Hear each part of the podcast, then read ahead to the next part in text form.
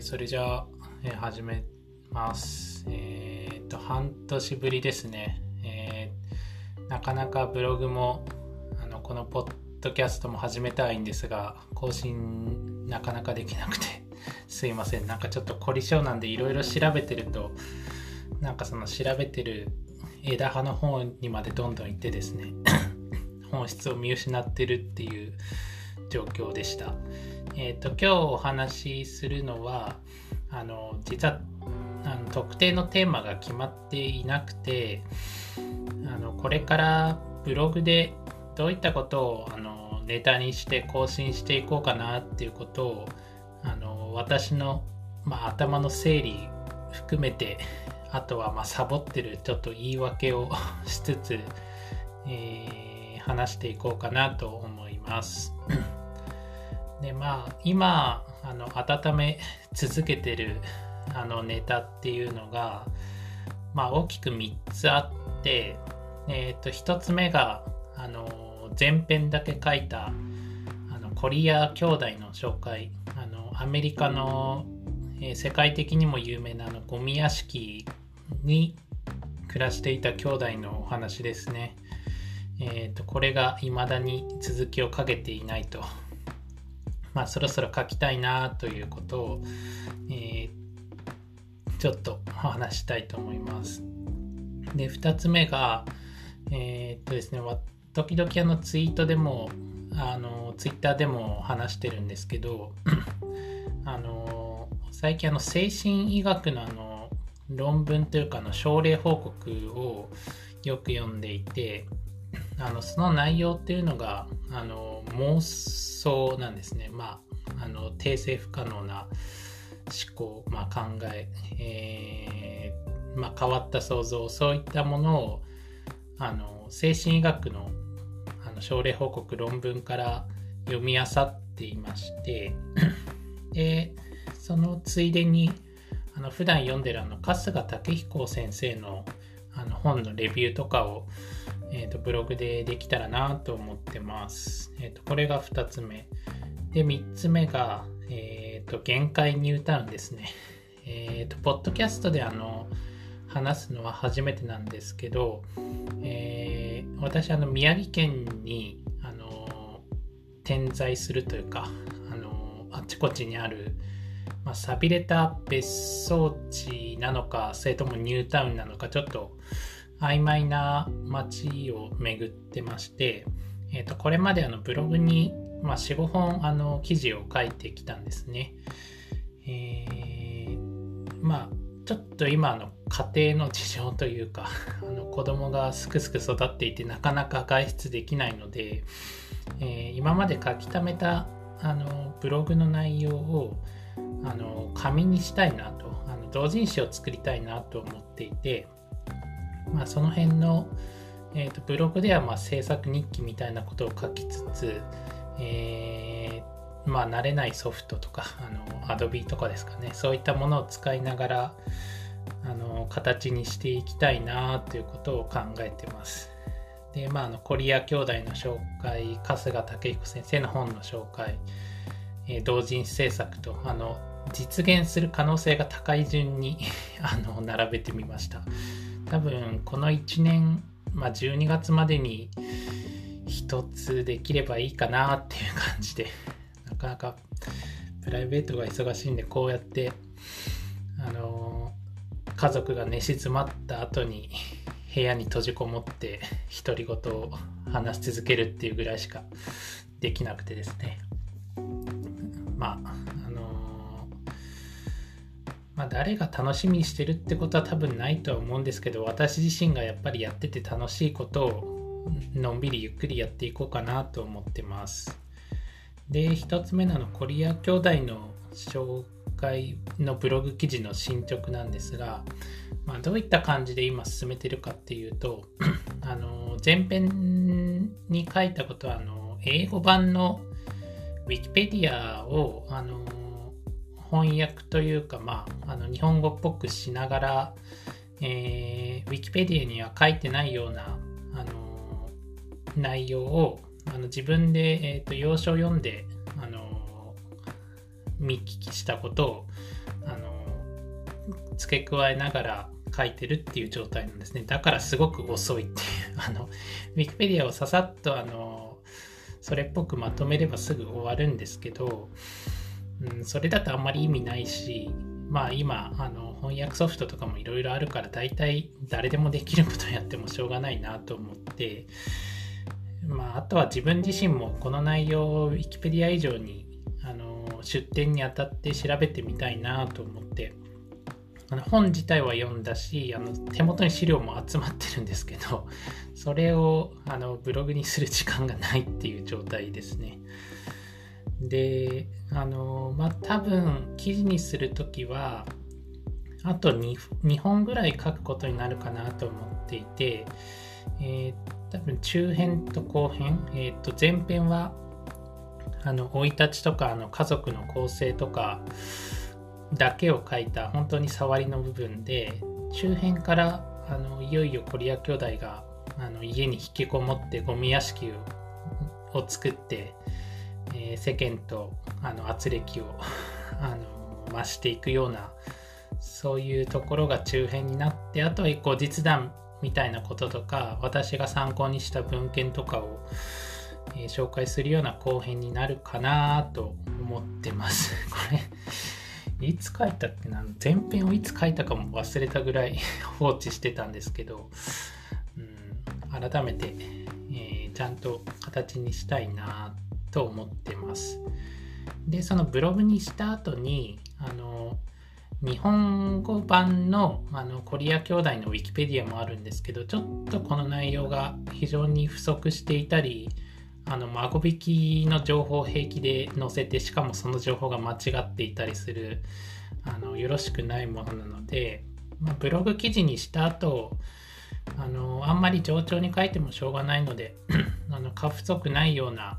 あとはウィキペディアの編集のいろはをちゃんと学んでから日本語ウィキペディアも私自身が更新したいなと思ってます。多分、この日本全国にあの頑張ってあの出展にあたってコリア兄弟のウィキペディア直そうって思ってる既得な人間って相当少ないか、もしくは私一人かそれぐらいだと思うので、まあ先を越されることはないだろうから、まあのんびりやっていこうかなと思ってる状態です。で、もう一個の、あの、これが、まあ、実は今一番ハマってるっていうか読み漁ってるのが、えー、厳密に言うと春日武彦さんの本の一冊がちょっとバズったというか、あのー、ちょっとどなたか忘れたんですけど、その、なんていう本だったかな？屋根裏にえー、あ屋根裏に誰かいるんですよっていうあの変わったタイトルの本の紹介が、えー、まあ、かなり拡散ツイツイッターで拡散された後あの川出書房がですねそれに反応してあの文庫化しますよって言ってちょっと盛り上がってるのが今かなと見てました。で私はですねその、えー、屋根裏に誰かいるんですよの本をあの増補改訂した、えー、本を持っててそれを読んだことがあります。その本が、えーと、川出書房から出てる「えー、家屋と妄想の精神病理」あるいは「狂気とアナクロニズム」という本でこの本が非常に面白かったんですね。えーとまあ内容としてはかですね週刊誌とか新聞記事とかにあの家の中にですね誰かあのその住人じゃない人が住んでいるっていうあの、まあ、話とかあるいは妄想あの文学とか、えー、とかそういったところからあの、まあ、この春日先生あのまあ、精神科医なのでその知識とかもあるいはあの論文とかを参照しながら紹介するっていう非常に面白い本でした。でその本を読んで、えーと、私ですね参考文献として紹介されてるあの本文に書いてあるですねものをその精神医学の雑誌が紹介されているのでそれを実際読んでみたいなと思ってですね。本に書いてあるとあくまで抜粋なのでどういうことが書いてあるのかなっていうのをまあ、えーと、国立国会図書館の、えーと、デジタル資料とかあとはちょっとあのこれからなんですけど大学図書館とかに行って、えーと雑誌をコピーしなきゃいけないなとデジタル資料になってないやつはセルフコピーしたいなと思ってる状態です。えーまあ、この本単純に読んでレビューするってこともできるとは思うんですけど、うん、この春日先生っていうのがあのあいろんなものをこう引用しながら、あのー、なんかちょっととぼけたコメントをするっていうのが、あのー、スタイルこの人のスタイルなのでまあなんだろう紹介の紹介になっちゃうというか あのこのレビューを読んだ感想だけで書いちゃうと結局あの孫引きみたいな感じになっちゃうのでまあできる限り一次資料に当たった上でこの本がどういうあの意味で面白かったかなっていうのを喋った方が、まあ、中身があるかなと思って。でその精神医学の論文を読んでたらそればっかり読んでるっていうのが今ですねあのロボトミーが面白いとかそういうことを書いたりとかしてますね。えー、まあ、それが、えーと、2つ目のやりたいこと精神医学の論文も印刷してそれ読まなきゃいけないんであの今10本ぐらいあの印刷はしたはいいけど読んでないものが溜まってるんで少しずつ読んでいきたいなと思ってます。でまあこれもちょっとあの精神医学系で脱線なんですけど、まあ、笠原先生のあの本に非常が好きな人だったら絶対好きだろうなっていうあの、まあ、症例報告とかあの論文のあの、まあ、アンソロジーというかまとめた本がありましてその本があの聖和書店から出てる、えー、まれで得意な、えー、精神症候群ないし状態像っていうものがあって、えー、とこれ表紙にですねあのこの本の中で紹介されているその精神症候群ないし状態像っていうのがありまして例えば憑依状態とか、えー、官能精神病二人組精神病、えー、コタール症候群アメンチア錯乱空想虚言イマジナリーコンパニオン皮膚寄生虫妄想と、えー、20個ぐらいかな、えー、たくさんのあの変わった、え、症例というものが表紙に書いてあってあのもちろんあの医学の雑誌からのあのまとめなので結構あの読むのは大変なんですけど非常に面白いあの私は精神医学については完全にど素人なんですけどあの、まあ、文学的に非常に面白いテーマだなというのを感じていて、まあ、実際の文学でよく妄想とかあの突飛な想像っていうのは使われることがあるんですけど、まあ、実際にこうあの、まあ、精神病なんですけど現実にこう観測されているあの妄想があると。でそれがあの非常に発生確率が低いんだけどあの非常に特殊なあの状態を示すので、えー、精神科医たちの中でも記憶に強く残るっていうものがあるんですね。そういったものだけを集めたあの、まあ、記書というか あの珍しい本かなと思います。定価は4500円なんですけど、ちょっと今ネットで買うとかなりあの品切れになっていて、しかもネットに出てる本がすごく高くなっちゃってるので、まあ図書館で借りるとかそういうことをするしかないかなっていう状態ですね。私はたまたまあの古本屋で手に入れたので、まあこういったものを読みながら、えー、あとはあの参考文献ですね。ものによってはなんか参考文献が100あの1つの症例報告に症例報告というか1つの症状に関する記事に対して100個ぐらい参考文献があったりしてあの、まあ、その中でも私素人なんでの創設というか、あのまあ、今までの研究をまとめたようなそういうものを自分でも読めそうなものを選んで、えー、デジタル資料とかで、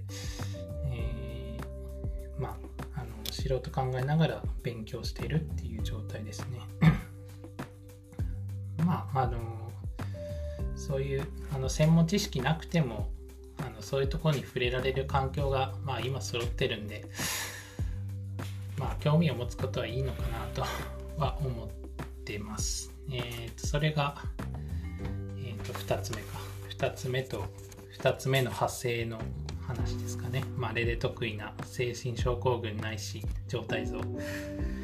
えー、で、3つ目、これ話して終わろうかなと思います。えっ、ー、と、限界ニュータンの同人誌の制作ですね。えー、最初に話したんですけど、まあ、宮城県で、え、何箇所かもうすでに回って、しかもブログ記事にもしてますと。で、え、最近というか、まあ、今までもずっとあのブログを読んだり、あのツイッターで応援したりしてるあの吉川祐介さんっていうですね、あの千葉県にお住まいのあの限界ニュータウンっていう言葉を広めている、まあ、伝道師のような方が いまして、えー、この人のブログが非常に面白いですね。えー、まあ多分相当な数なのブログ記事とあとあの限界のあの分譲地あの人が住んでいないような分譲地あるいは人が住んでいるけどあのほとんど空き地ばっかりのあまり人気のないあのニュータウンとか分譲地をひたすら巡っている方がいましてしかもご自身が限界ニュータウンと呼ばれるところに住んでその実情とかあの問題点、あのをあの鋭くあの紹介しているっていう方がいるんですけどその人が、えっと、最あの本を書きましたと、えっと、もうすぐ発売されて私の自宅にもあの予約注文したものが届く予定なんですけどそれにかなり影響を受けてですね。で私あの最初あのブログをそのか吉川さんが書いたブログを、えー、まず全部読んであこれは面白いなと思ってさらにあの宮城県にあのこういったものないのかなっていうことを見てみました。そうすると,、えーとまあ、Google マップであのあちこちあの見るだけなんですけどなんかここあの山っていうか丘なのに なんか空き地ばっかりだなーってそういうエリアを発見したりしてで休日あの車を走らせて実際に見てきました。一応その物件を調査すると。あの物件に興味があるっていう体でですね、えー、であの行ってみたらですねやっぱりいろいろなことに気づくというか、えー、まあなんでこんな寂れてるんだろうって思って来てみたら、まあ案の定、あのなんか不人気になるような原因がたくさんあってたりとか、えー、Google マップではなかなかわからないようなあの細かい情報とか、そういったものを感じてですね、面白いなと、あの宮城県にもこういうのあるんだっていうことを感じてですね、おそらくあの宮城県で、あの不人気の、あのまあ、不人気といったらあの大変失礼なんですけどあのちょっと問題を抱えているその分譲地を、実際に訪問してブログに書いてそればっかり書いてるっていう人はあんまりいないんじゃないかなと、あの思ってます。結構ですね、これ真似しようと思うと結構手間というか、あのよほど暇じゃないとやる人いないなっていうことを感じまして、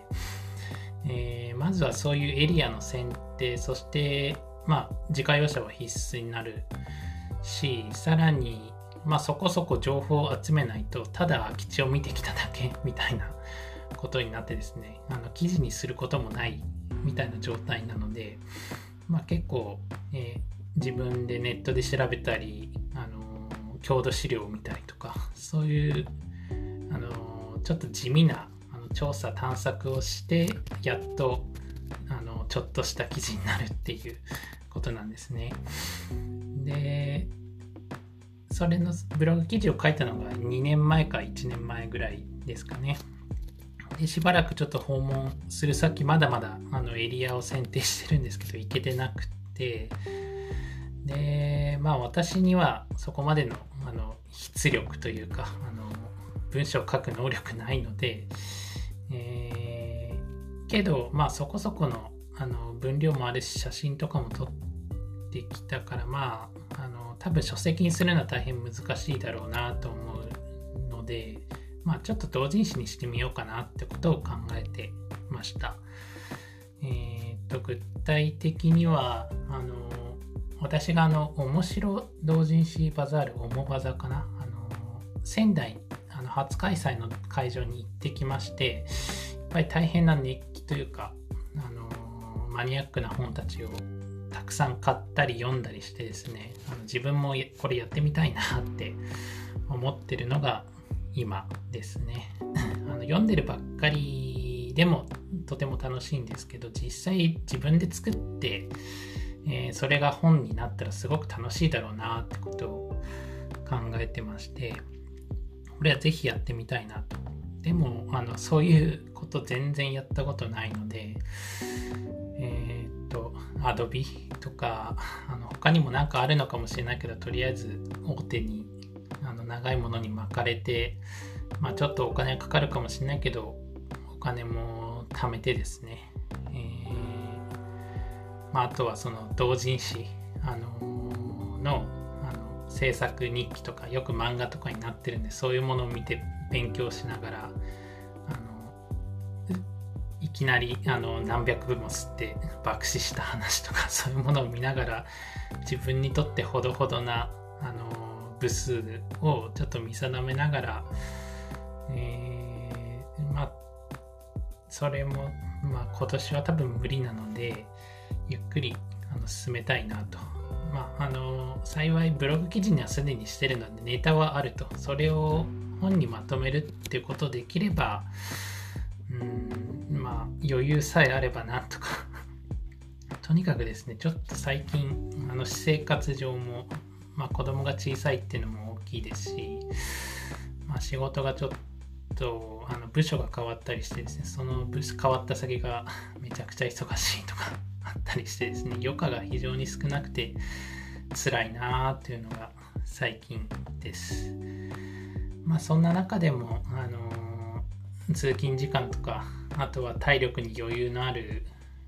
時にあの起きれたら深夜とかあの早朝に起きたりして、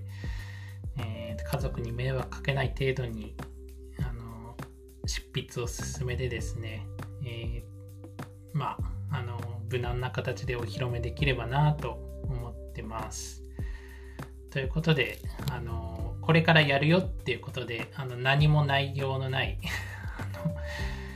えー、まあ、そろそろ動き出そうかなっていう、そういうあの緩い決意表明で、えーと、今回のポッドキャストを終わりたいと思います。えー、付き合っていただいてありがとうございました。えー、それでは、え失礼します。